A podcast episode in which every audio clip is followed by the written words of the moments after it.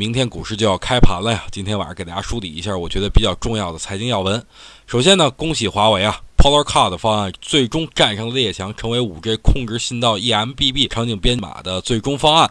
作为一个中国人呢，我感到无比的骄傲和自豪啊！下周 5G 概念会不会有所表现呢？让我们拭目以待吧。还有一件事，当时大家还记得。这个特朗普在选举的时候曾经说过呀，如果当选美国总统，他就会让耶伦下课。